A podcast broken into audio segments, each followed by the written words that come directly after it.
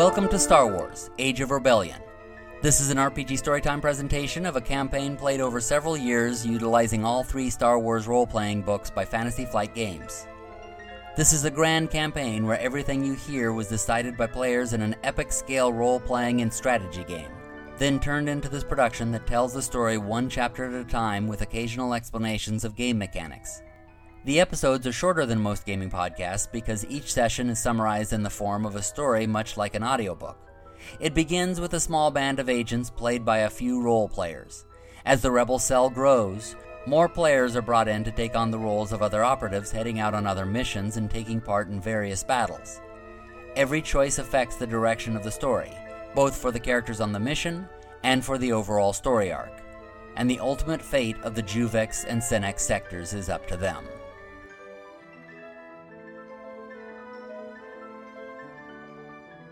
The group of rebels has at last located the old Jedi who had spoken to them through the Kyber Crystal Wall. His mind had been trapped for decades within the confines of the Sith Temple. Now he is prepared to train those with powers in the ways of the Force. However, they have a debt to pay to one member of the group who joined them so they would help her find her sister. Steron Ramab was speeding back to the resort where he had first picked up the trail of the rebels he had seen. He had not expected to locate a bounty while on vacation hunting, but there they were, a group of wanted rebels blatantly strolling around the lodges. And then they had wandered into the woods. Steron had followed them night and day, waiting to see where they were going. He had thought they were done for when they ran into a band of thugs, but they had turned the tides and stolen their speeders. This was when Steron knew they were not to be messed with, and he instead followed from a distance, remaining on the tops of cliffs as they traveled down into the canyon. There they stayed, setting up what appeared to be a permanent camp, so he hopped in his speeder and rushed away.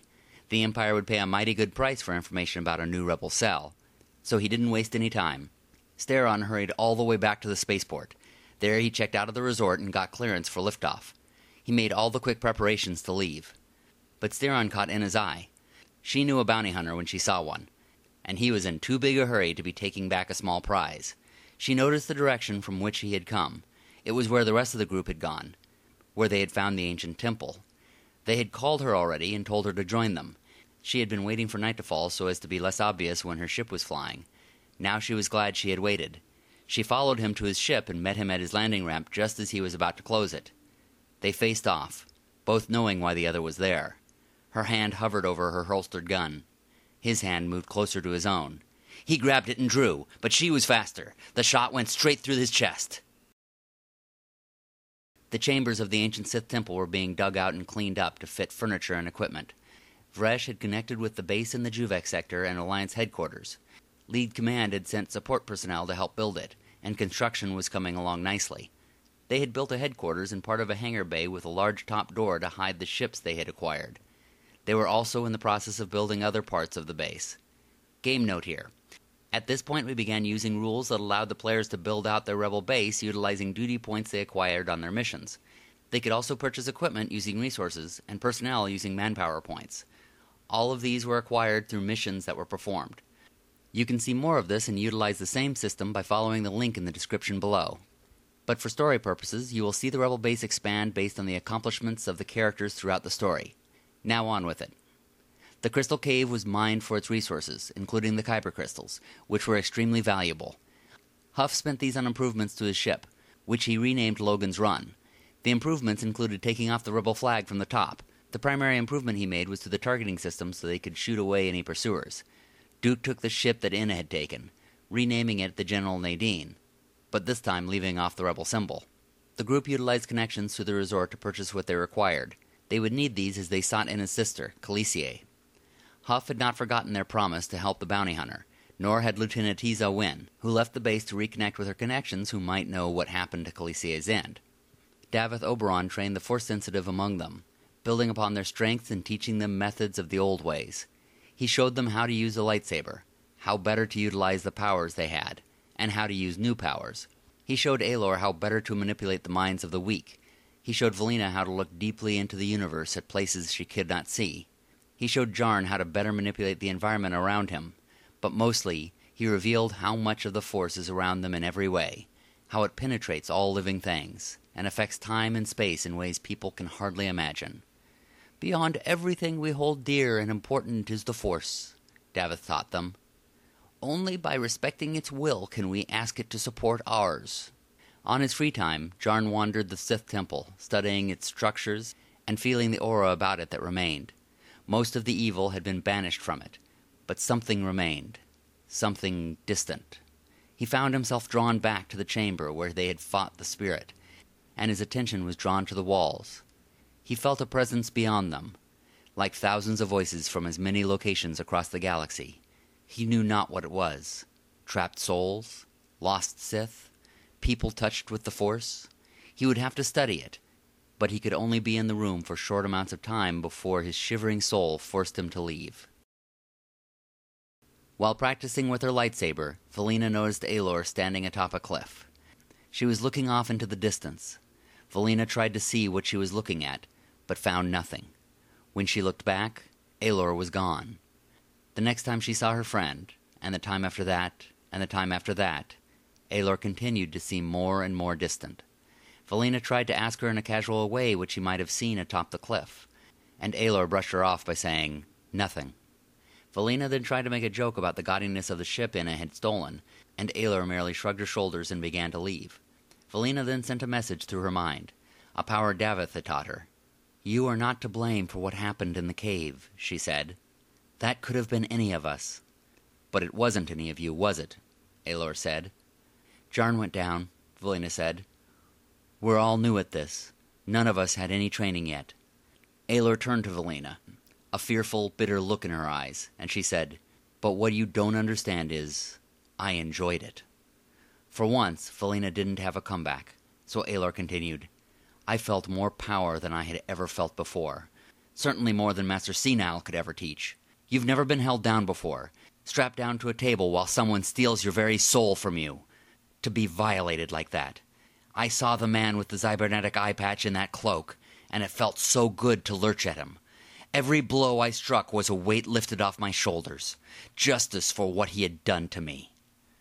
Valina sensed the hate growing within Aelor, like a flame rising out of a spark and sizzling away at every part of her.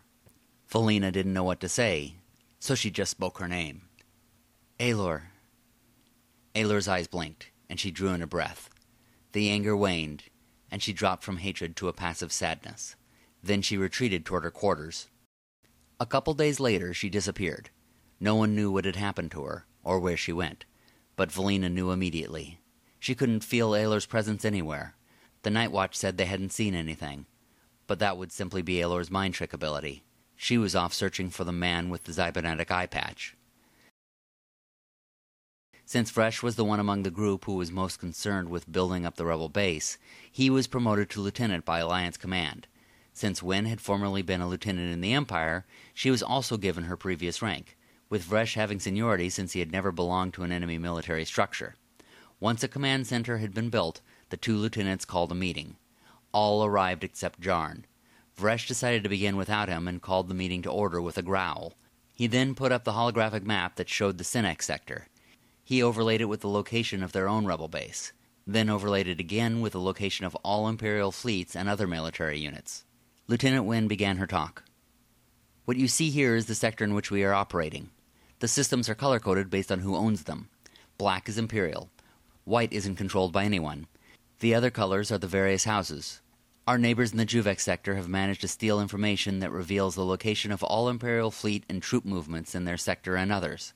Here they are. As you can see, their presence here is light because we haven't caught their attention yet, and some of their forces have been sent to the Juvex sector to deal with our aforementioned allies. This gives us some time to build ourselves up in secret. Alliance Command has sent some aid to do so. Apparently, they will be making a large move soon, and our sector is to play a major role in this. They will provide us with more when it becomes time. We are doing that in four phases. Huff's group will be heading out to fulfill their promise in rescuing Inna's sister, Calicie. She was sold by a man named Brandon Doba, who has turned to piracy. Information about him can be found on Port Evok, so that's where you will be heading. I will provide you with more information before you leave. As you search for Calicie, you will also gather whatever information you can about the various factions in this sector. In the meantime, Duke will lead a team to free slaves who might be useful members of the rebellion from some of the local houses. I will likewise be leading a team to steal supplies from these houses, so we will need to coordinate so we don't turn every faction in the sector against us. Jarn will remain at the base, coordinating the resources we send back. He will also be continuing his studies of the crystal caverns, which seem to be providing some insights that might be useful. Good luck to all of you, and may the Force be with us. As a game note, the three campaigns of this sector were being played as two Imperial Assault campaigns and the ongoing RPG campaign. Each campaign turn, the players had choices as to what lead they would follow, which would then turn into a mission. That mission would provide a certain amount of points of resources, manpower, and duty if successful, and fewer points if unsuccessful. Those points could be spent on different types of things. Resources could be spent on improvements to the base and specific types of ships. Manpower could be spent on operatives and soldiers. And duty could be spent on starships specific to the rebellion, as well as a couple things from the other lists. Improvements to the base would then add a new room to the map which provided certain advantages to every campaign. They began with a control center, living spaces, the Kyber Crystal Mine, and the hangar. They had a research center and quarters built with their initial resource points, which came from some of the Kyber crystals they sold. They bought a handful of fighters with their starting duty points, which came from the prestige they had gathered up until this point. As they gathered more ships and soldiers, they could use them in missions, or save them for the final fight that would be coming at the end. With all that in mind, back to the story. As the separate teams boarded their ships, Huff and Duke saw one another again but this time there was something different in the air between them. They had always been certain they would see one another again, but now everything seemed more serious, like one of them just might not come back. They didn't even want to joke about it. You take care of the general now, Duke said. She's called Logan's Run, Huff said. Well, I guess she's all your ship now, fair and square. You can call her what you want. You're always welcome on it, Huff said. No need. I got one of my own.